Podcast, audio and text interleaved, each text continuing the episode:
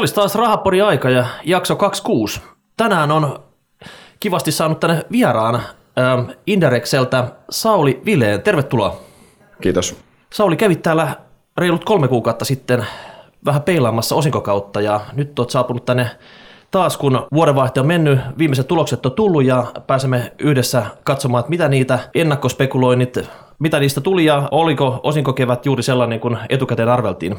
Kyllä se osinkokevät aika pitkälti oli semmoinen, mitä odotettiin. Voitonjakosuhteet nousee edelleen, yhtiöt ennemmin preferoi voiton jakamista ulos kuin investointeja tässä hyvin epävarmassa talousympäristössä ennen kaikkea Euroopan osalta. Ehkä semmoinen, mikä oli, että ylimääräisiä pääoman palautuksia tuli itse asiassa pikkusen vähemmän, mitä ehkä odotettiin. Mä ajattelin, että enemmän olisi tullut semmoisia keskontapaisia isompia pääoman palautuksia, kun monilla yhtiöillä on se dilemma, että tase on nettovelaton, se on, tase on ylikapitalisoitunut ja tavallaan sille rahalle ei ole mitään käyttöä, niin pääomatehokkuuden kannalta jossain vaiheessa yhä useampi yhtiö joutuu tilanteeseen, mistä tätä kassan purkavista pitää miettiä. No tässä osinkokevänä teillä on ollut kiirettä pitänyt, olette suihkinut yhtiökokouksesta toiseen ja, ja siellä on sitten kiperiäkin päätöksiä ollut, niin tota, Ootko nyt ruuhkaviikkona niin ihan täysin työllistetty näiden hommien takia? Kyllähän sitä ihan täysin, täysin työllistetty. Totta kai jo, vaikka nyt onkin ollut vähän seesteisempää aikaa sen markkinalla, että ei ole tullut hirveästi mitään yhtiöltä tullut suhteellisen vähän mitään uutta informaatiota ja makro, makrossakin, niin tilanne on hetkellisesti pikkusen rauhallisempi kuin mitä se ehkä oli vielä muutama viikko takaperin. No tässä viime käyntisin jälkeen, siitä on kolme-neljä kuukautta nyt, niin mä katselin, mitä täällä markkinoilla on tapahtunut ja tota, siellä on ollut tämmöinen Kiinan jatkuva vapina, sieltä kuuluu kummia, erittäin kiinalaisia kinkkisiä hommia. Sitten Brexit, se on ollut tapetilla ja sen vaikutukset. No sitten toinen lyhenne Grexit, eli Kreikan tilanne, ei ole vielä räjähtänyt käsiin, mutta jotain siellä kuplii. Trumpi on lähtenyt omaan missionsa ja silläkin voi olla vaikutuksia tähän makrotilanteeseen, jos voittokulku jatkuu. Öljy on sukeltanut oikein huolella, vaikka onkin pikkusen toipunut viime aikoina, niin joka tapauksessa niin tätäkään kukaan ei oikein nähnyt.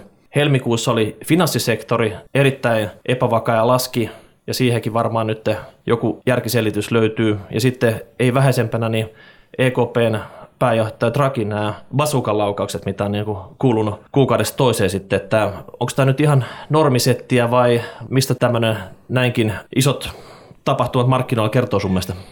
No mun mielestä yksi iso taustatekijä, mikä melkein osuu näihin kaikkiin, on tämä poliittisen epävarmuuden ja poliittisen tietyllä tavalla kahtia jakautumisen kasvu, mitä on tullut. Eli tämä Euroopassa ja osin myös Yhdysvalloissa taloustilanne ei ole palannut siihen mihin ollaan totuttu. Tavallaan Euroopassa ennen kaikkea heikko taloustilanne on kurittanut myös kansaa käytännössä kaikkialla muualla, paitsi Saksassa itse asiassa. Ja se pikkuhiljaa heijastuu siihen, että yhä useampi kansasta on valmis antamaan tämmöisille ääriliikkeille kautta perinteisen poliittisen kentän ulkopuolelta tulijoille itse asiassa mahdollisuuden nämä puolueet on hyvin populistisia monesti. Meille jossain määrin perussuomalaiset edusti tätä tuossa vielä ennen nykyistä hallituskautta itse asiassa tämä on johtanut siihen, että politiikka on hyvin kahtia jakautunut, niin uudistuksia on vaikea saada läpi, minkä takia taas talouskasvu ei saada käyntiin. Brexitti on osoitus tästä tavallaan. Tämä mahdollisin Kreikan, nyky, Kreikan ongelmat, niiden jatkuminen on edelleenkin osoitus tästä. Kreikka, niin kuin me ollaan sanottu aikaisemminkin, Kreikka tulee lähtemään jossain vaiheessa eurosta. Me ei nähdä, että Kreikka voisi olla pitkällä aikavälillä osana osana euroaluetta. Eurolla ei ole kurssia, millä Kreikka voisi olla kilpailukykyinen käytännössä. Se on vaan ajan kysymys. Kreikka nelonen joudutaan jo todennäköisesti järjestämään vielä tämän vuoden puolella. Onko Suomessa esimerkiksi poliittista valmiutta lähteä mukaan Kreikka neloseen? Voiko perussuomalaiset olla hallituksessa, jos Kreikka neloseen pistetään puumerkkiä alle? No eikö ne ole pistänyt puumerkkiä vähän jokaisen alle? Että tota... niin ei sitä edelliselle, edellisenkään Kreikka-pakettiin pitänyt laittaa, mutta tavallaan ongelma on se, että jos yksi maa jää pois, niin se solidarisuus hajoaa ja silloin helposti jää seuraava, sitten jää toinen ja sitten lopulta siellä on saksalainen veronmaksaja ainut ja silläkin tulee mitta jossain vaiheessa täyteen. Mitäs tämä öljy? Eikö tämä tavallaan niin kuin täällä ainakin Euroopan näkövinkkelistä on ihan pelkkä positiivinen asia sitten? Öljyn hinnan lasku on ihan erinomainen asia Euroopalle ja se on itse asiassa osittain, siinä on kaksi asiaa. Toinen on se, että se, se valuu jonkin verran kulutukseen, teollisuus hyötyy siitä myös paljon. Toisaalta meillä öljyä ei hirveästi Euroopassa ole, niin kuin tiedetään, niin meillä ei tavallaan sitä haittavaikutusta tule, niin kuin Yhdysvalloissa esimerkiksi, niin frackerien kautta se haittavaikutus on tosi iso. Meillä, niin, se, meille tulee enemmän, kautta. Niin, niin meidän kautta se hyöty on liuskööljytuottajien kokema kipu osittain menee päittäin sen kuluttajien sama hyödyn kanssa, mutta meillä taas niin se kuluttajien ja teollisuuden sama hyöty on merkittävästi isompi. Toki pitää muistaa, että Euroopassa useissa maissa polttoaineverotus on niin hirveän korkea, että se öljyn hinnan lasku näkyy bensapumpuilla itse asiassa suhteellisen vaisusti. Esimerkiksi Suomessa. Suomessahan öljyn, sen itse öljyn hinnan vaikutus siihen... No se oli varmaan euroluokkaa ne kaikki verot. No mä muistelin, että se, on, se 16 prosenttia siitä hinnasta on itse öljyä ja loput on veroja, niin eihän se vaikka se puolittuu, niin eihän se lopputuotteeseen nyt niin Ei kauhea vaikutus. Joka tapauksessa on positiivinen vaikutus. Toisaalta se painaa inflaatiota lyhyellä aikavälillä, mikä antaa keskuspankille se, se enemmän tilaa elvyttää. No sitähän se Draghi on käyttänyt, että ei muuta kuin Bajukaana uusi ammuksi, mutta ei tunnu oikein osuva. No siis ongelma on se, että narulla on vaikea työntää. Se valitettavasti, eli keskuspankki ei voi itse ratkaista Euroopan rakenteellisia ongelmia. Euroalueen rakenteelliset valuviat, ylipäänsä maakohtaiset sekä euroalueella kohtaiset ongelmat. Tässä katse kääntyy ennen kaikkea maiden poliitikkoihin. Ongelma on se, että esimerkiksi Ranskassa niin ei ne uudistukset ole edennyt oikeastaan mihinkään. Siellä on heti poliittinen vastustus pieniinkin muutoksiin. Mun mielestä Suomi on ihan malliesimerkki tästä. Suomessa puhutaan jostain muutaman prosentin sopeutu, sopeuttamisesta, ja täällä ollaan poikkiteloin saman tien, ja mikään ei onnistu. Tavallaan kuvastaa tätä Euroopan muutenkin tilannetta, että ei olla valmiita luopumaan mistään.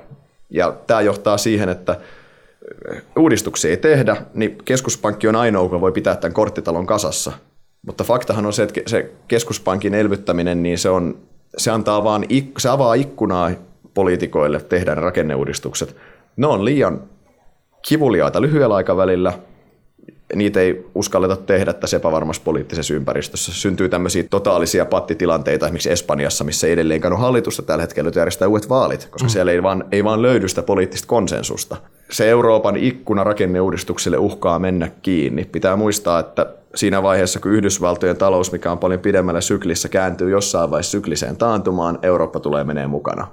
Jos me ei siihen vaiheessa olla saatu riveämme järjestykseen – saatu rakenteita johonkin järkevään kuntoon, ainakin rakenneuudistuksen kunnolla eteenpäin, niin meillä on eurokriisi kakkonen meidän edessä valitettavasti. No miltä Suomen talous näyttää tällä hetkellä? Että täällä on tehty paljon neuvotteluita, mutta näetkö sä mitä järkiratkaisua tässä? Meidän taloustilanne on erittäin heikko. Meillä tuntuu, että kansa ymmärtää paremmin, miten vakava tilanne täällä on versus sitten poliitikot. Meilläkin puuttuu rohkeus tehdä näitä päätöksiä on hienoa, että on istuttu nyt vuosi tämän kilpailukysopimuksen ympärille ja AY-liike on kyykyttänyt siinä muuta Suomea, miten on halunnut. Lopputuloksena, että saadaan jonkunnäköinen sopimus, ei tule riittämään. Me puhutaan paljon isommasta NS-tuottavuusloikasta, mikä Suomi tarvisi mutta se, se, minkä mä näen, ehkä jos jatkat tuohon vielä, minkä mä näen positiivisena kuitenkin on se, että nyt vihdoin me saadaan jotain aikaan. Sen lisäksi, että me, Suomihan on myös ollut tämmöisessä niin sanotussa henkisessä lamassa. Me ollaan vellottu tässä itsesäälissä ja tässä, miten huonosti meillä menee. Mä toivoisin, että tämä kilpailukykypaketti, vaikka se konkreettinen vaikutus ei ole niin iso, niin mä toivon, että se symbolinen vaikutus toisi kuitenkin sen, että Suomi pääsisi tästä henkisestä lamasta takaisin, koska silläkin on kuitenkin iso vaikutus taloudessa, kuitenkin nämäkin tekijät ruokkii itse itseään sitten. Miltä näyttää tällä hetkellä Suomen vientisektori iskukyky? Onko sillä niin kuin iskukyky maailmanmarkkinoilla? Suhteellisen heikolta. Pitää muistaa, että euro heikentyminen, mikä on ollut. Sehän pysähtyi tuossa. Niin, euro heikentyminen on pysähtynyt ja toisaalta se, että meidän viennistä niin Eurooppaan menee todella iso osa ja euroalueelle menee iso osa. Ei se, että ei se, se ei suoraan seura heikentyminen vaikuta meidän paranna meidän kilpailukykyä suhteessa vaikka saksalaisiin. Niin, että ei kansi aina katsoa rapakon taakse, että pitäisi saada nämä lähinaapurit tästä eikä ostaa tuotteita. Ja... Niin, no, ei, niin, siis me tarvittaisiin vaan Euro, Euroopan kysyntä on kuitenkin edelleen todella vaisua. Sitten Venäjä toisaalta, Venäjän vienti on romahtanut tässä.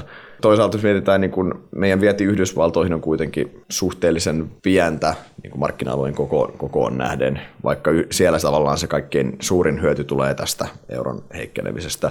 Ei meidän vientisektorin kilpailukyky ole, ole mikään kovin kaksinen tällä hetkellä. Siihen nämä kaikki rakenneuudistukset tähtäisivät, että saataisiin nostettua meidän vientisektorin kilpailukykyä. Siihen ei valitettavasti riitä, että tämä lause, tehdään parempia tuotteita. Se ei, ja uskon, että yritykset kyllä yrittää joka päivä parhaansa mukaan tehdä parempia tuotteita.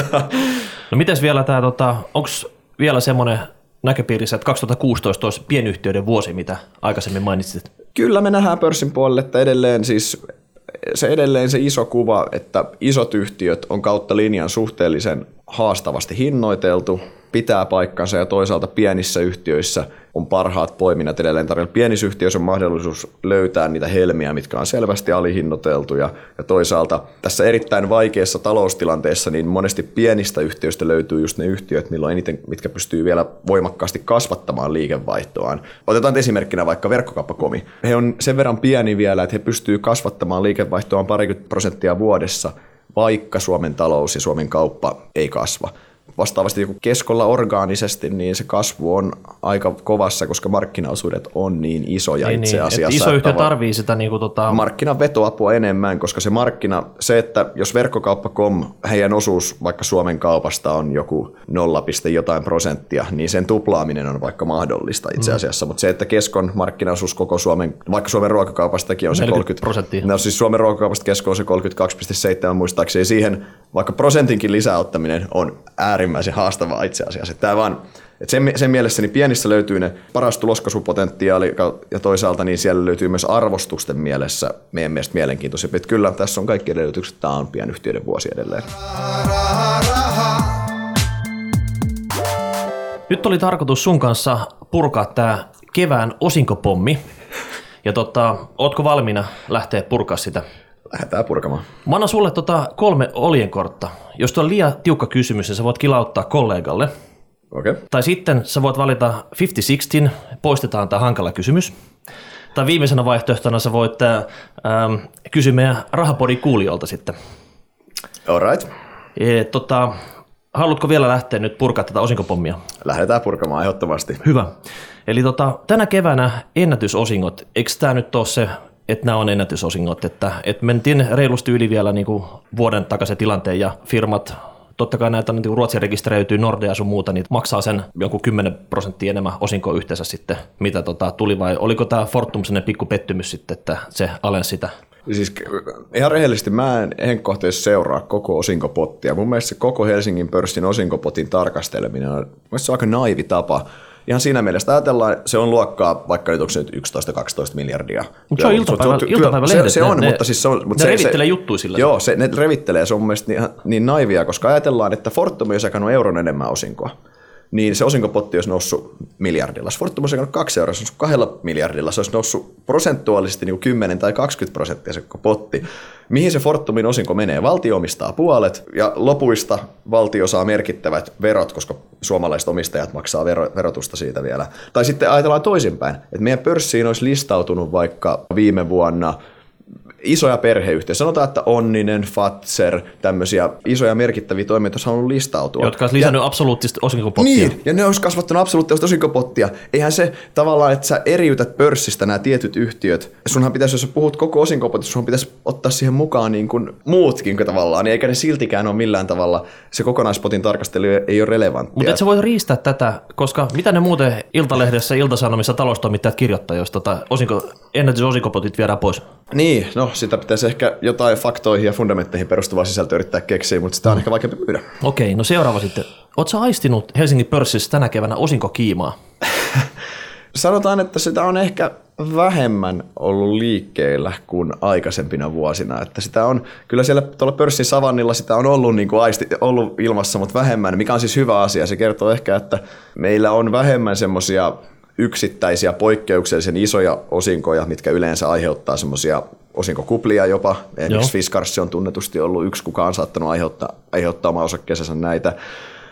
Se, se on ehkä yksi syy. Sitten toisaalta myös se, että no, kurssitasot on kautta linjan, pitää muistaa, kun ne on noussut, niin myös osinkotuottoprosentithan on vastaavasti tietyllä tavalla laskenut itse asiassa. Ja se, että siellä ei ole semmoisia just plus 10 prosentin tuottoja itse asiassa juuri ole. Ja se vähentää. Ja ehkä sijoittajat ehkä optimistina toivoo, että sijoittajat olisivat vähän rationaalisempia myös, eikä lähinnä lähin pahimpiin hölmöilyihin mukaan, koska se osinkohan on vaan kuitenkin rahan siirtämistä se on pääoman allokointia ja se on osa ihan normaalia liiketoimintaa. Niin, osahan saattaa mieltä, että se osinko on siltikin vielä ilmasta rahaa. Niin, se valitettavasti se on kuitenkin rahan siirtämistä taskusta, taskusta toiseen. Se, että sä itse siirrät vaikka pankkitililtä, nostat automaattisesti 20 sun kukkaroon, niin mä käsittääkseni se on sun kokonaistaloudessa tilanne ei juurikaan parantunut. Tuo oli ihan hyvä vertaus. Mitäs toi arvostustasot pörssissä, että osaat sä niistä Pidätkö niitä tällä hetkellä niin kuin kohtuullisina vai ollaanko nyt vähän niin kuin tapissa vai, vai onko jopa semmoiset maltilliset? Arvostustasot on, mä sanoisin, kohtuulliset, jos otetaan Eurooppa ja Suomi. Ihan suht kohtuulliset kyllä on oikea sana. Meillä tota, osinkotuotot on erittäin hyvältä eli luokkaa 4 prosenttia. Jos katsotaan price to bookia, mikä on paras, eli hintasuhteessa tasa-arvoon, se on se paras kerroin pitkällä aikavälillä. Se on noin historiallisen keskiarvon tasolla jossain 1,7-1,8 tasolla, eli me ollaan niin kuin siinä aika neutraalisti hinnoiteltu tuloskertoimien kautta. Me ollaan pikkusen keskiarvoja korkeammalla, jos katsotaan niin kuin menneen vuoden lukuja, johtuen siitä, että meidän yhtiöt ei edelleenkään ole päässyt semmoiseen kunnon tuloskasvuun kiinni, vaan se tuloskasvu on edelleen, se on pitkälti säästöjen varassa. Säästöruuvia voi, sieltä voi etsiä uusia kierteitä, mutta se on valitettavan sieltä ei, sieltä ei mitään niin kuin kymmenien prosenttien parannuksia saada. Jotta tuloskertoimet tulisi alas, me tarvittaisiin ennen kaikkea liikevaihtojen kasvua ja Euroopan lisäelpymistä. Meillä on tullut kuulija kysymys ja Pekka oli kysynyt tämmöistä, että mitä analyysimallia analyytikko käyttää firmojen arvostamiseen, että onko tämmöinen niin cash flow vai osinkojen joku NPV vai multippelit vai onko se tärkein se niin kuin toimitusjohtajan naamataulu, mikä on se viimeiset 5 prosenttia suuntaan tai toiseen sitten arvostuksessa? Se hyvä kysymys. Se on, se on monen tekijän summa. Onko se niin analyytikohtainen juttu? Vai no siis tota... se, on, se on enemmänkin ehkä toimiala- ja yhtiökohtainen, koska niin kun, sä käytät totta kai verrokkivaluaatioita, sä käytät luomaan pohjaa sille ja sitten toisaalta sä myös käytät, ää, käytät kassavertamallia pohjana antamaan nämä perusfundamentit. Sitten siihen päälle, niin totta kai sun pitää analyytikon soveltaa myös omaa harkintakykyä vielä, koska se ajatus esimerkiksi, että pelkän DCFn perusteella, eli tämän kassavirtamallin pohjalta annettaisiin tavoitehinnat, se on vähän mun mielestä naivi. Oletus, että sä lasket erittäin monen eri parametrin kautta jonkun eksaktin luvun, ja sitten tämä on tämän firman arvo, jos sijoittaja malttaa holdata sitä tästä ikuisuuteen, niin se ei, että siihen päälle totta kai tulee sitten analyytikon se oma, oma harkinta, mihin sitten vaikuttaa hyvin, hyvin moni asia siihen vaikuttaa ihan, aloitetaan vaikka to, toi, mainitsemassa toimitusjohtaja, ei, ei välttämättä naamataulu, mutta toimitusjohtajan kyvykkyys. No se, oli, se, oli sama, se on sama asia luoda, sitten. luoda lisäarvoa tota, suhteessa kilpailuyhtiöihin. Kuitenkin toimitusjohtaja on yhtiön tärkein henkilö, yhtiön omistusrakenne, tämmöisiä asioita esimerkkinä nyt, mitkä ei välttämättä näe yhtiön kaikki asiat ei välttämättä näy niissä yhtiön luvuissa kuitenkaan. Se pitää pohtia, onko perusteltua, että se on hinnoiteltu korkeammalle kuin verrokkiryhmä Otetaan esimerkiksi Nokian renkaat vaikka. Nokian renkaat hinnoitellaan tällä hetkellä lähes 100 prosentin preemiolla suhteessa verrokkiryhmään. Mm. Minkä tota, takia? Nokian renkaathan sun oma yhtiössä, Kyllä, sä seuraat, on... seuraat, kun hae laivaa ja tiedät, tiedät, mitä siellä tapahtuu. Tunnen, tunnen yhtiön hyvin. Heillä tota, se, miksi hinnoitellaan niin paljon korkeammalle kuin verrokkiryhmä, he on rengasalan kannattavin toimija, he on monella tapaa itse asiassa niin kuin merkittävistä tai isohkoista rengasvalmistajista niin maailman paras. He on monella tapaa. He on maailman paras yhtiö. Heillä on, heillä on poikkeuksellisen vahvat kilpailuedut. Heillä on tuotannolliset kilpailuedut. Heillä on jakeluverkon perustuvat kilpailuedut. Heillä on brändiin perustuvat kilpailuedut. Heillä on tavallaan all, all in all, niin heillä on niin vahva vallihautaisen liiketoiminnan ympärillä, että se noin, noinkin raju preemioarvostus on perusteltu. No mitäs viime aikoina on ollut tässä testikohu, niin joko sulla vielä on niin kuin sun Bemarissa niin hakkapelitä talla vai tota, ootko joutunut miettimään muuta vaihtoehtoja? Ää, mulla itse asiassa edelleen on, on Nokian renkaat alla, mutta ei ole kyllä Bemaria. Mutta, mutta joo, Audissa on kyllä, on, on, on, on tota Nokia, Nokia, nokialaiset edellä alla. Ja siis tämä testikohu, niin joo, se on huono asia yhtiölle. Me nähdään pikkuhiljaa nyt, onko se vaikuttanut kuluttajien ostopäätöksiin. Jos on, yhtiö joutuu reagoimaan hinnoittelulla. Itse en usko, että tämä ihan hirveästi tulee lopulta vaikuttamaan kuluttajiin. Kuluttajilla on tapa unohtaa tämmöiset asiat, minkäännäköisiä näitä oikeudenkäyntiseuraamuksia ja sun muita, niitä voi tulla, mutta niiden loppusummat tulee olemaan, ne tulee olemaan pieniä, Nokia-renkaiden kannalta merkityksettömiä. Volkswagenin kun verrataan, on hyvä muistaa, että Volkswagen huijas viranomaisia, millä on ihan eri intressi lähteä jahtaamaan sua versus taas Nokian renkaalla, kuka itse asiassa se oli kohdistu kuluttajiin, tämä testivilppi enemmänkin. Mm. Et sen takia niin se se kohu, niin se nostaa lyhyellä aikavälillä vähän riskiprofiilia, mutta isossa kuvassa niin se ei tee mitään muutoksia siihen keissiin, että yhtiö on teknologisesti edelleen maailman paras rengasvalmistaja. Niin, että se sulaa kohta niin kuin eiliset talven lumet sitten. Kyllä tämmöiset kohut pikkuhiljaa jää tuonne unholaan ja yhtiö mun mielestä niin kriisiviestinnällisesti tehtynä yhtiö teki mun mielestä täysin oikein. Yhtiö tavallaan onnistui, onnistui siinä viestinnässä hyvin siinä vaiheessa, kun tämä homma tuli julki. Yhtiö tuli itse rohkeasti esiin sen jälkeen ja otti tavallaan otti kantaa ja teki oikeat asiat ennen kaikkea toimitusjohtaja. Ja Joo. Hän, hän, hän niin kuin teki sen, mitä toimitusjohtajan tuossa vaiheessa pitää tehdä. Niin, että laukoo jonkun kommentin, että ei, ei vaan niin kuin anna se mediamyllytyksen pyöriä siinä itsekseen sitten. Niin ja se, että laukoo joku kommentti, niin tulee rohkeasti faktoilla ja avaa tavallaan sen koko pelin siihen ihan, ihan reilusti avoimesti. Se avoimuus on tuossa vaiheessa avainsana, että se Joo. oli hyvä, hyvä suoritus kyllä. No sit sun toinen, toinen seuraamassa yhtiö Kesko, niin silloin tämä lähikauppahankinnat, sitten mä itse huomannut, että niillä on tullut uusia appseja, missä koko ajan kehottaa käyttämään niin K-kaupan etuja, eli digitalisaatio, kova vauhti menossa niille eteenpäin.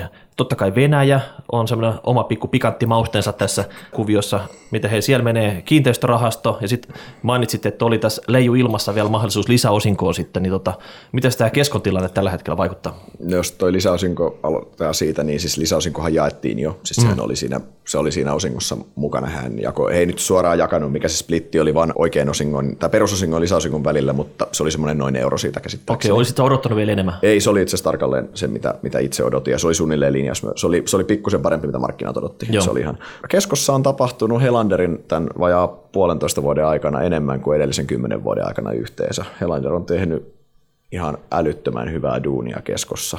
Hän on tehnyt ne kaikki tarvittavat uudistukset, mitä siellä on pitänyt tehdä. Hän on ihan Pitää muistaa, että tämä on, niin tämä on mun mielestä suomalaisen kuluttajien kannalta erittäin hyvä, että Kesko on ottanut enemmän vastuuta tästä kaupan kehityksestä, mitä Kesko ei välttämättä aikaisemmin ole tehnyt. Kesko on selvästi aiempaa enemmän mukana keskustelussa kaupasta ja ruokaketjusta ylipäänsä, kuin ehkä aiemman pääjohtajan aikaa, niin Kesko oli ennemmin hiljaa eikä niin kuin osallistunut keskusteluun. Kesko on aivan liian iso toimija Suomessa olla, osa, olla os, osallisena merkittävänä toimijana yhteiskunnallisessa keskustelussa. Tästä tämä on niin kuin Suomenkin kannalta erittäin positiivinen asia. Et edeltäjä keskityi enemmänkin vuorineuvoksen tittelin sorvaamiseen ja jätti, jätti tota bisneksen pyörittämiseen pois ja nyt tota, uusi TI on ottanut sitten aktiivisen roolin.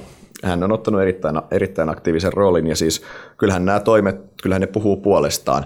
Ensimmäisenä Anttila pois, ihan järkyttävä tappiopesäke, mikä piti saada sieltä pois. Nyt sitten on tota, ostettu lähikauppa, ostettu Onninen, myyty tai luovuttu Intersportista Venäjällä, tavallaan rönsyt, rönsyt pois, karsittu, tuotu uusi strategia, tavallaan ha- haettu sitä, että keskon pitää siirtyä kasvupolulle, pääomatehokkuutta parannettu, kaikki tämä se lähikauppadiili, minkä mainitsit, niin se on mielenkiintoinen. Just tänään oli uutisissa, että oli tehty EUlle kantelu siitä, että, että Suomen ruokakaupan keskittymisestä taisi olla, jos nyt ihan väärin katsonut, olisiko ollut joku suomalainen meppi oli tainnut tehdä sen kantelun siitä, että ja sinänsä se tilannehan on ongelmallinen. Että No tuodaan yksi Aldi lisää tänne sitten, niin tota, saadaan, saadaan taas lisää kilpailua.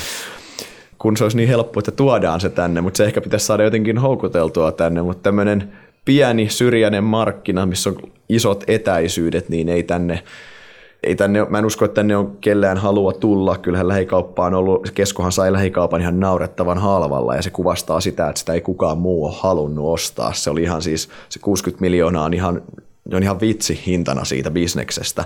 Mun mielestä se on niin kuin erinomainen osoitus, että siis sitä on varmasti jokainen kivi käännetty, että kuka tämän voisi ostaa paremmalla hinnalla, mutta ei. Ei ole vaan ollut tulijoita, eikä mä Pitää muistaa, että niin tämä meidän markkina on pieni, täällä on pitkät etäisyydet, täällä pitää olla tehokas. Kyllä tänne neljälle toimijalle voisi olla tilaa, mutta kyllä se kolmekin, kyllä se kolme, kolmekin riittää, mutta se ehkä vaatisi sen, että Lidlin markkinaosuuden pitäisi kasvaa edelleen. Se on kuitenkin nyt vasta, just tänään tuli tilasto, tai eilenkö taas tuli tilastot lähikaupan markkinaosuuksista, niin Lidlin markkinaosuushan oli vajaa 9 prosenttia, että se on edelleen, se on valitettavan pieni ja Keskolle S-ryhmällä on No onko Keskon yllä mitään kysymysmerkkejä, meneekö se nyt kuin buikki tällä hetkellä business? No siis iso kysymysmerkkihän on tämä Suomen ylipäänsä heikko markkina. He on Suomi-yhtiö kuitenkin, vaikka heidän liike- heidän liikevaihdosta, liikevaihdotuloksesta kuitenkin valtaosa tulee Suomesta ja sen takia tavallaan niin mitä tässä tavallaan, Suomen markkina on toinen, mitä katsotaan, koska siinä heillä on just se ongelma, että heillä on vaan rajallinen määrä, mitä itse voi tehdä. Jossain vaiheessa tulee se, että markkinalta tarvitaan vetoapua, mutta se toinen on se, että miten nämä yrityskaupat onnistuu nyt. Eka ainakin se onninen, miten sen integrointi onnistuu, on se kysymys. Ja lähikaupassa on se, että mitä viranomainen sanoo, saako ne ostaa se ylipäänsä. Se on ihan mielenkiintoinen päätös, mikä se viranomaisen. Mä henkkohtu uskon, että viranomainen tulee joillain ehdoilla hyväksymään tämän kaupan. Mun olisi, Pääpiirteissään sitten. Siis niin, että se, se voisi esimerkiksi liittyä joku tämmöinen, että kesko on velvoitettu käyttämään ää, tätä lähikaupan tukkua itse asiassa vielä, missä lähikauppa on muka osallisena jonkun X vuotta, mikä tarjoaa sille muille, ketkä siinä on mukana, niin siirtymäajan. Joo. Tai jotain, yksi, yksi vaihtoehto, mitä mediassa on välätetty, että lähikauppa pakotetta, tai kesko pakottaa myymään niitä lähikaupan tiettyjä liikkeitä. Tietyillä Ken, paikkakunnilla. Kenelle se myy? S-ryhmälle vai? Mm. Eihän se, eihän se paranna sitä tilannetta millään tavalla ja ne ei osu Lidlin strategiaan oikein millään tavalla. Sitten toisaalta vir, viranomaisilla on sekin ongelma, että kun sä tiedät, että pääomasijoittaja haluaa sen myydä ja ne joutuu myymään sen nyt jo polkuhintaan, kun kukaan ei halua, niin mitä sä viranomainen sanot? Ette saa myydä. Onko se taas hyvä, että meillä on omistaja, kuka ei halua kehittää sitä bisnestä ja se bisnes näivettyy pikkuhiljaa ja uhkaa käydä niin, että se vaan kuolee pois? sitten se markkinaisuus valuu sitten keskolle ja S-ryhmälle sen kautta. No. No, mutta joka tapauksessa, kun Suomen talous kääntyy nousuun, niin kesko-osake ampasee kuin tikka masalasta sitten syöksyy vai? Sanotaan, että keskon osakkeeseen tämän Helanderin erittäin hyvän performanssin jälkeen on ladattu nyt aika kovat tulosodotukset ja mun mielestä se osake on aika täyteen hinnoiteltu. Se, se vaatisi uusia onnistumisia kautta markkinan selkeää elpymistä Suomessa. Ja Suomen talouden elpyminen nyt ei ihan tuossa kulman takana vielä, että ei hengitystä kannata pidätellä sen okay. suhteen. Siirrytään toiseen samalla firmaan, eli Stockman. Siellä on tämmöinen turnaround-keissi menossa tälläkin hetkellä vielä. Sitten oli yhtiökokous tässä ja siellä omistajat vähän tappeli näistä osakesarjan yhdistämisestä, mikä sinällään varmaan olisi ihan hyvä juttu, toisi vähän likviditeettiä ehkä sille yhdelle osakkeelle. Olitko itse paikalla siellä yhtiökokouksessa? Ää, en ollut, en ollut itse paikalla, mutta kyllä luin, luin raportit sieltä ja näin, tota, että siellä oli aika poikkeuksellista, että äänestetään itse asiassa kumoon osakeantivaltuutus, en muista koskaan olisi tämmöistä tapahtumaa ollut. Mutta se osakesarjan yhdistäminen, kyllä, se olisi hyvä asia yhtiön kannalta. Kaksi osakesarjaa ei, se ei ole nykypäivää. Se ei ole omistajien tasavertaista kohtelua. Niin se on aika harvinaisuus jo Helsingin pörssissä tämmöiset yritykset, kello kaksi osakesarjaa siellä listattuna. Ei meillä ole enää kuin ihan, ihan, ihan yksittäisiä oikeastaan. Ja sitten on jo, meillä on pari muuta yhtiötä, esimerkiksi Kone, millä se toinen osake ei ole listattu ja sillä varmistetaan, että on perheellä se äänivalta. Mutta ylipäänsä niin tämmöiset järjestelyt kyllä ne pitäisi jättää niin kuin jo, kyllä ne on jo menneisyyttä, ei, se, ei millään tavalla nykypäivää, mutta Stockman muuten niin... Ei osinkoa tänä keväänä, mutta eteneekö tämä keissi oikeaan suuntaan tällä hetkellä? Etenee oikeaan suuntaan, mutta se matka, mikä on kuljettavana, niin on äärimmäisen pitkä ja kivinen. Se pikkuhiljaa vasta tuntuu, että kaikille toimijoille alkaa paljastua, miten erittäin huonossa kunnossa Stockman itse asiassa oli, kun uusi toimitusjohtaja hyppäsi puikkoihin. Tavallaan edellinen Stockmannin hallitus ja toimitusjohtaja, ennen kaikkea nyt hallitus, päästi tilanteen aivan liian pitkälle. Liian pitkään uskottiin siihen, että markkina kyllä kääntyy ja tämä on itse asiassa syklistä eikä rakenteellista, vaikka tässä onkin erittäin vahvasti myös tämä on rakenteellista. Ja uusi toimari on tehnyt erittäin hyvää työtä strategian kanssa, tehnyt rohkeita päätöksiä, mitä on pitänyt tehdä. Esimerkiksi Venäjältä vetäytyminen on ollut varmasti kipeä päätös, erittäin tarpeellinen ja rohkea semmoinen. Iso kysymys liittyy edelleen siihen, että saako sitä tavaratalotoimintaa saako siitä vielä bisnestä. Se volyymi on kutistunut jo niin pieneksi ja toisaalta tavaratalotoiminta on myös isoissa rakenteellisissa haasteissa. onko tämä niin kuin yksi ihan mahdollinen uhka, että Stockman on tämän vuosikymmenen lopussa kiinteistöyhtiö plus Lindeksi. Se on mahdollista, että tavaratalo-bisnes ei vaan, sitä ei saada käännettyä. Et, vaan... et tällä hetkellä ei voi sanoa, että onko hullut päivät niin kuin edessä vai takana? Ei, joo. No, kyllä ne, ne hullut päivät on, on takana, mutta tulisiko tosta, saataisiko tuosta vielä kunnon bisnes, jos tavaratalobisnes saataisiin käännettyä, niin sitä, se jää nähtäväksi. Mä näen, että he tarvii vielä merkittävän säästöohjelman uuden tänne tavaratalotoiminnan puolelle. Heiltä, heidän on pakko tarkastella näitä rakenteita uudestaan, etenkin tuon Venäjän irtaantumisen jälkeen. Mä en yhtään ihmettele, jos kevään aikana tulisi sellainen uusi iso säästöohjelma, millä sitä kulurakennetta yritetään pyöräyttää järkevämpään asentoon. Joo. No sitten tota, Sampo ja Nordia, ne on pakko tarkastella niinku samaan aikaan, koska tota, ne on vähän niin kuin yhtä kompleksi, ainakin Kyllä. Nalle valtakunta, ne molemmat kuuluu sitten. Joo, molemmat kuuluu mm. Nallen valtakuntaan. Sä oot varmaan Nallenkin tavannut monta kertaa.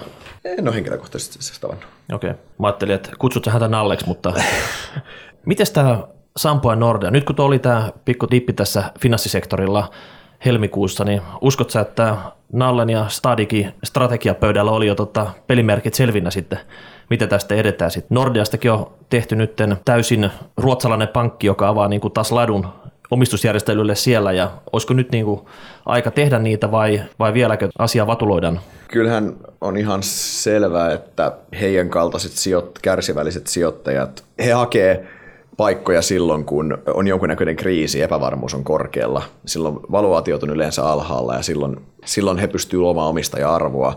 En yhtään ihmettelisi, jos tuossa Euroopan pankkisektorin paineessa olisi jotain pohdintoja ollut. Ottaa huomioon, että Nordea on erittäin hyvässä kunnossa kuitenkin ja Nordea ei sinänsä tota, tästä kriisistä sinänsä operatiivisessa mielessä kärsinyt.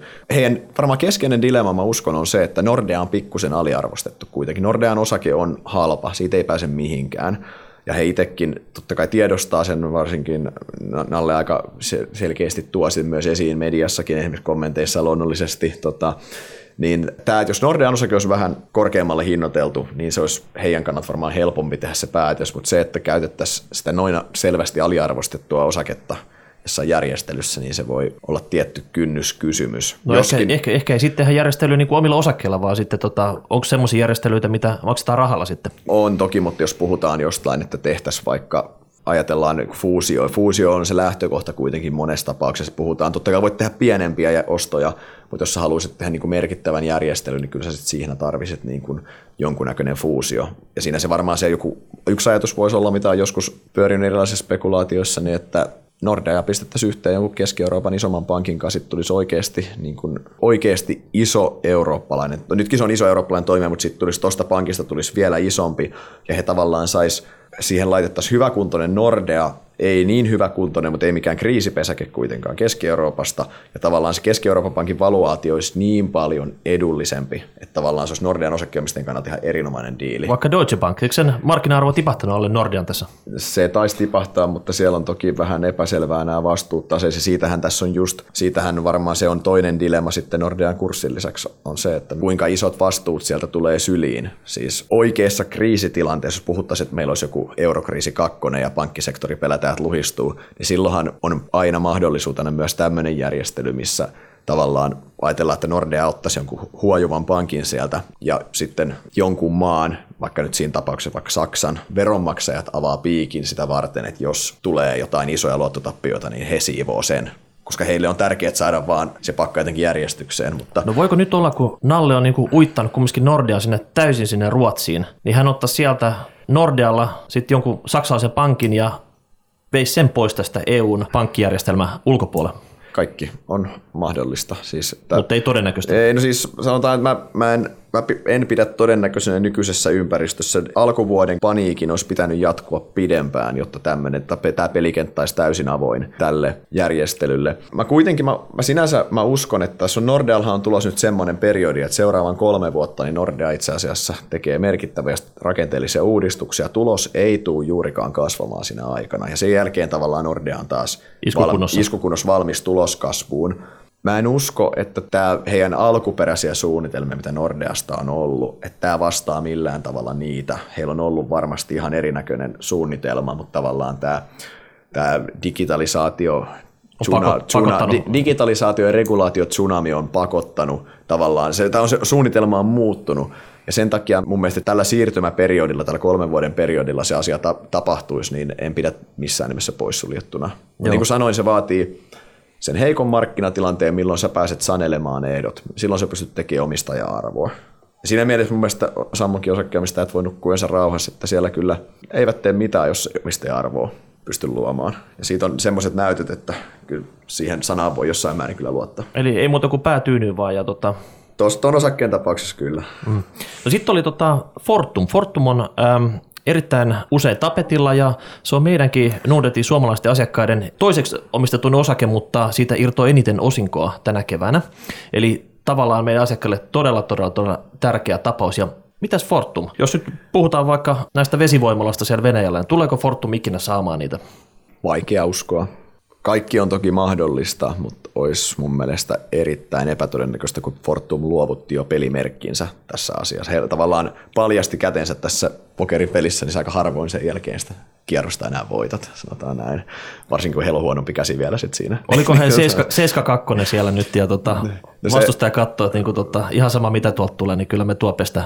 No vähän, vähän semmoinen tilanne, tilanne on, että mä en, en, pidetään hyvin epätodennäköisen, että he saa näitä vesivoimaloita miss, oikeastaan missään skenaariossa. Mutta... Mitäs tämä osinko, mikä tänä keväänä maksettiin, oliko tämä enemmän vai vähemmän vai ju- juuri siinä, missä ajattelit se oli, se oli lievä pettymys. Me odotettiin, että osinko olisi ollut viime vuoden tasolla. Se, tota, se osingon leikkaus oli aika yllättävää ja sinänsä hyvin vastaan sitä heidän osinkopolitiikkaa, mikä he aikaisemmin jo sanoivat, että he pyrkii tasaisesti ja vielä kasvavaan muistaakseni. Että he, tavallaan se oli hyvin poikkeava siitä, mitä he... Et nyt vähän poukkoillaan tässä. Nyt poukkoillaan, sitten. joo, ja ottaen huomioon tämän kaiken epävarmuuden puutenkin yhtiö ympärillä, semmoinen ylimääräinen poukkoilu ei ole millään tavalla fiksua. Kuitenkin ei puhuta mistään, että ne olisi pitänyt osinkossa samalla tasolla, niin ei puhuta heidän mittakaavassa kovin isosta rahasta. Että siitä niin, kun sitten, heillä on kumminkin on tämmöinen massiivinen sotakassa näiden verkkojen myynnin jälkeen. Niin tota... Kyllä, heillä on, heillä on tasetta taas mitä käyttää, mutta siinäkin siis mun mielestä se osinko oli yksi pettymys, mutta kyllä niin kuin vähintään yhtä tai vielä isompi pettymys mun mielestä sijoittajien kannalta oli se, oli, oli tämä heidän uusi hyvin abstrakti strategia. Siinä puhutaan, puhutaan sellaisista asioista, mihin on aika vaikea nähdä, että Fortumilla olisi selkeää lisäarvoa. Itse mikä se Fortumin kilpailu ja tuon asioissa lähtee ratkaisemaan jotain kehittyvien markkinoiden energiaongelmia. Siinä puhutaan paljon tuulesta, aurinkoenergiasta, tämmöisistä, mitkä kuitenkin edelleen, varsinkin tuuli on hyvin subvention varassa edelleen toimiva. Kokonaisuutena tämä heidän, sitten siellä puhutaan startupeista, tämmöisestä niin kuin, Pitkä, tää, pitkän, pitkän tähtäimen tämmöisistä ratkaisuista. No, no puhutaan, puhutaan sellaista, mun mielestä niin kuin nämä kaikki termit on semmoisia termejä, mitä poliitikot rakastaa. Puhutaan cleantechistä, startupista, bio, bioenergiasta, uusiutuvasta, nämä on kaikki semmoisia, että poliittinen kädenjälki jälleen kerran se valtiopääomistajana, totta kai luonnollista, että valtiopääomistajana on vaikuttamassa strategiaan, mutta kyllä toi strategia on semmoinen oikeinkin, voin kuvitella, että poliitikkojen mieleen ja semmoinen hyvin jossain määrin idea, idealistinenkin strategia ja toisaalta niin onko osakkeen omistajien tuoton maksimoinnin kannalta paras strategia. Nähtäväksi jää. Toivottavasti sinänsä meillä on luotto kyllä yhtiön toimitusjohtajaan, että hän hän, hänellä on hyvät näytöt ja toisaalta hän, hän tietää mitä tekee, mutta toisaalta taas pitää muistaa, että toimitusjohtaja toteuttaa vaan strategiaa, minkä päättää hallitus ja hallitus on pää, yleensä pääomistajien nimittämä. Että nähtäväksi, mutta kyllä se oli, se oli pettymys, se on selvä ja se tulee pitämään Fortumin riskitason korkealla lähivuodet. No polttaako heillä nyt nämä rahat siellä kassassa sitten, että pitäisi jotakin nopeasti tehdä? Toivottavasti ei. Saa, Lundmark on itse sanonut, että ei toimitusjohtaja on itse sanonut, että, että ei polta, että yritysostoja tehdään kiireellä, niin silloin, silloin hölmöillään, että se tuhoaa omistaja-arvoa, mikä on täysin oikea lähtökohta. Sitten taas se valtio omistajana siellä, kuinka kärsimätön se on, onko ensi vuonna houkutus ottaa vähän ylimääräistä ulos yhtiöstä, että paikataan tätä meidän pohjautuutta budjettivajetta esimerkiksi, se on mahdollista. Siinä on, se yritysostostrategiaan liittyy selkeitä riskejä, koska valtio on omistajana kyllä. Siinä mielessä se, vaikka se kassa ei toivottavasti poltakaan heti reikää taskuun, niin sitten ehkä viimeinen pettymys, mikä siinä oli se, että yhtiöhän laski tätä sijoitetun pääoman tuottotavoitetta, se 12-10. Se oli merkittävä pettymys tavallaan sen uuden tavoitteen valossa, niin verkkojen myynnissä itse asiassa ollut juurikaan järkeä.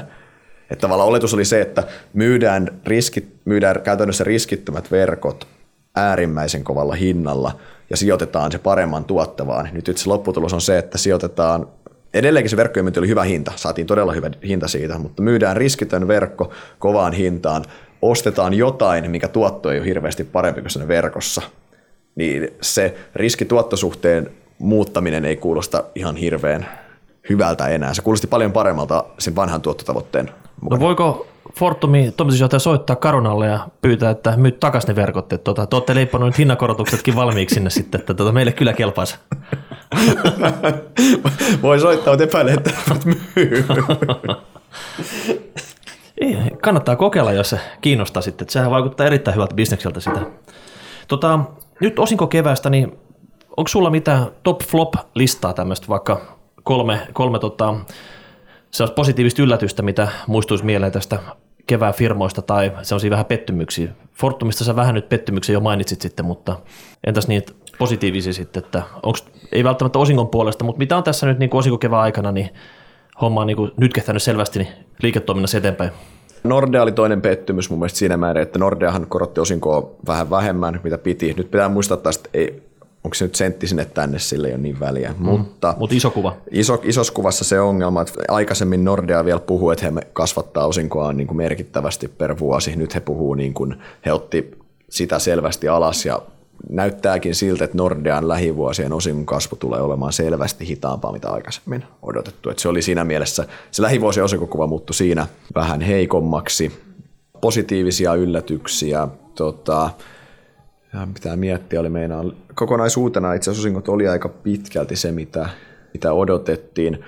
Eikä semmoinen yksi, yksi, mikä voisi nostaa esiin, on se, että se ei välttämättä tänä keväänä itse asiassa ollut mikään erityisen yllätys suuntaan tai toiseen, mutta Stura Enso on semmoinen yhtiö, että heillä on nyt tämä raskas investointivaihe alkaa olla takana päin.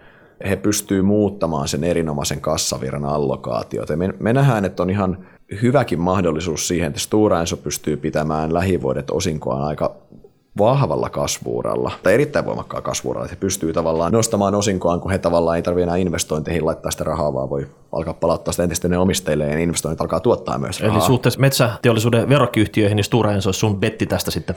Kyllä, kyllä Stura on meidän, meidän, meidän suosikki edelleen, varsinkin, varsinkin osinkosijoittajan näkökulmasta lähivuosina. Niin, se on kas, kasvuuro kuulostaa aina hyvältä. Kyllä se on siis, kyllä sijoittajan pitää se osingon kasvu, kyllähän se, se pitää tota aina pitää mielessä se, eikä se absoluuttinen osinkotuottoprosentti Mitäs tota, jos nyt meidän joku kuulija haluaisi vasta aloittaa sijoittamista, niin onko sulla heittää viisi firmaa, mitä se salkkuun voisi laittaa sitten? Ää, Millä pääsisi kivasti vauhtiin? Sanoisin, että laita enemmän kuin viisi firmaa, pistä varmuuden vuoksi, pistä varmuuden vuoksi kymmenen ja hajauta ajallisesti ostosi. Tässä nousumarkkinaa kuitenkin, härkämarkkina täytti, ei nousumarkkina täytti tuossa seitsemän vuotta tuossa viikko pari takaperin, eli tavallaan Aina on hyvä aika aloittaa sijoittaminen. Nyt ei ole hyvä aika mennä all in sijoittamiseen. Eli pikkuhiljaa ajallisesti hajautusta. hajautusta kyllä, vaikka kuukaustasolla, niin sä poistat sitä ajo, ajo, ajoitusriskiä. Kymmenen osaketta Helsingin se voi olla, että aloittelijalle ei välttämättä ole sellaisia isoja potteja, millä kymmenen saisi kasaa helposti sitten. Että... Yksi kerrallaan voi aloittaa, ihan sitä pienistä puroista tulee iso potti. Se, tota, mutta mitä yhtiöitä, niin verkkokauppa.comi, ottaisin salkkuun ehdottomasti. Se on, jos sanoo, että Stokkalla on hullut päivät takana, niin heillä on hullut päivät vielä edessä. Mä uskon näin. Okay. Tota, no Stura sanoi, Stura, se... kyllä. Otet, se, se pitäisi ottaa sinne. Nordea on vaikea tuolla hinnalla vastustaa, sanotaan näin, vaikkakin pankkisektori, vaikka sinänsä ne näkymät ei ole Sulla mitkään hirveän ruusuiset, mutta siltikin, niin kyllä me niin kuin, kyllä se vaan nykyhinnalla siinä on paljon valuetä. Että tuossa rupeaa tuolla kolmellakin firmalla olla ihan hyvää hajautusta, vähän eri toimialaa ja tota, erityyppistä bisnestä sitten. Että. Kyllä tuossa on jo tuossa vähän, tossa on vähän eri, eri vaiheissa olevia yhtiöitä. Ei se Fortumista puhuttiin, niin no vaikkakin nämä pettymykset ja kaikki on tähän tullut, niin ei se, sitä myydään niin selvästi alle kirja-arvolla, että mun on vaikea nähdä, että pitkässä juoksussa Fortumia olisi oikein hinnoitella alle kirja-arvolla. Se pääomistajan johdolla tehdä mitään ihan katastrofaalisia liikkeitä. Kyllä se Fortuminkin sekin voitaisiin, senkin, kyllä senkin siihen voisi ottaa mukaan. Ja sitten tota, sit jos mietitään, otetaan vähän, halutaan suomalaista kuluttajaa vielä toisesta kulmasta, mutta se Restamaksen mukaan, ei ravintolayhtiö. Et nyt tulee niinku kuuma aurinkoinen terassikesä ja sitten tota, kassakone kilisee siellä. Toivotaan näin. Se on, se on edelleen, se on, se on selvästi aliarvostettu. Se on niitä, mistä oli puhe, että pienissä yhtiöissä löytyy edelleen helmiä. Niin. Sitten ehkä pienistä vielä, niin tota, finanssisektorissa toinen pitäisi ottaa niin Taaleri, eli entinen Taaleri-tehdas siinä on tota, paljon samoja elementtejä, mitä Sammossa on ollut aikanaan vaan pienemmässä koossa, mutta he on niin kuin rakennettu myös onnistuneilla yritysjärjestelyillä. Heillä on hyvä ydinliiketoiminta, tässä tapauksessa varainhoito ja nyt myös vakuutusbisnes, mitkä jauhaa erinomaista kassavirtaa. Eli se pystyy skaalautumaan jatkossakin sitten? Se skaalautuu jatkossa, ja siinä tulee isot hypyt, just niin kuin Sammossakin isot hypyt tulee erinomaisilla yritysjärjestelyillä. Hyvä. Sitten tota, viimeksi puhuttiin tästä, että minkä takia niin harva suomalainen pörssiyritys jakaa äm, vain, vain kerran vuodessa osinkoja, kun rapako takana se voi hyvinkin olla vaikka neljä kertaa vuodessa. Kupliiko pinna alla, että onko, onko mahdollisesti tulossa lisäyrityksiä, jotka niinku rupesi jakaa tämmöistä kvartaaliosinkoa? Olen ymmärtänyt, että useammassakin keskisuuressa yhtiössä on harkittu tätä asiaa.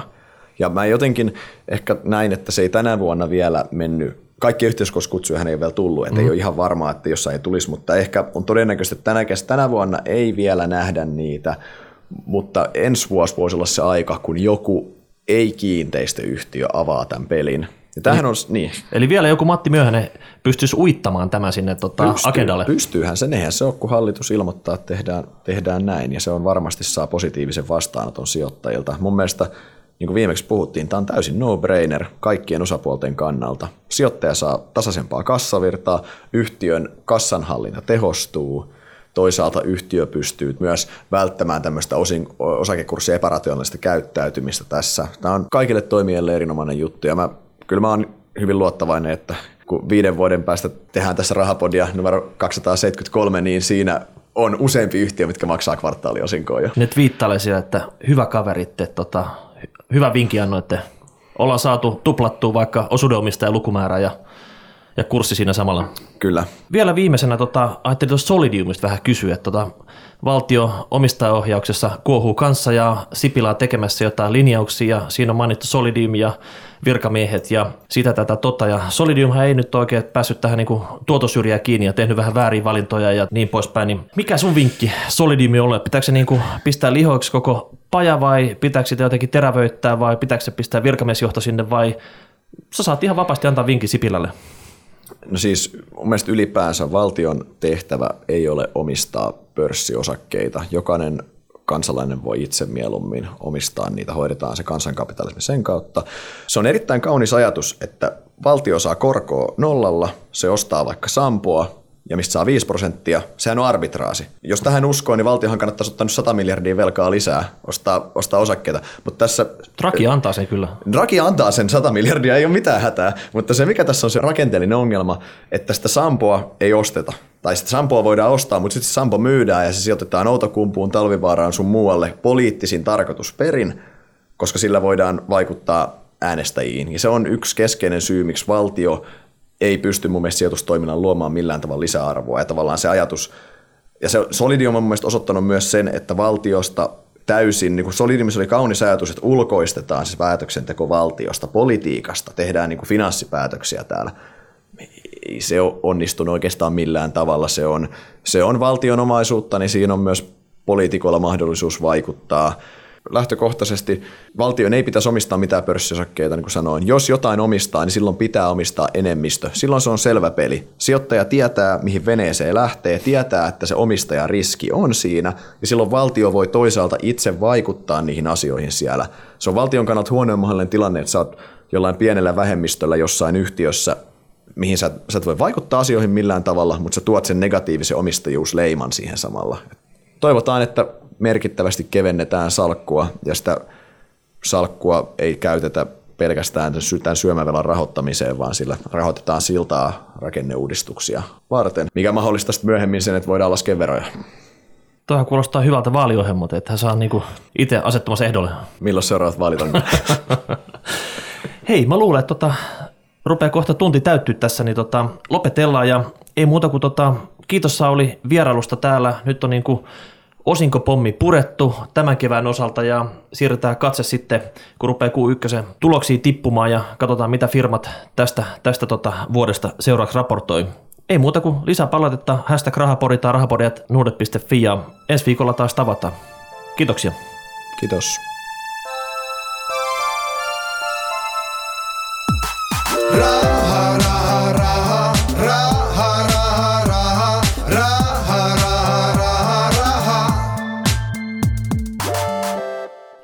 Nordnetin rahapodi on podcast, jossa puhumme taloudesta, säästämisestä ja sijoittamisesta. Sinä päätät podin sisällön, joten ehdota aiheita ja anna palautetta Twitterissä hashtagillä rahapodi tai lähetä sähköpostia osoitteeseen rahapodi at Seuraava jakso julkaistaan ensi viikolla. Raha, raha, raha, raha.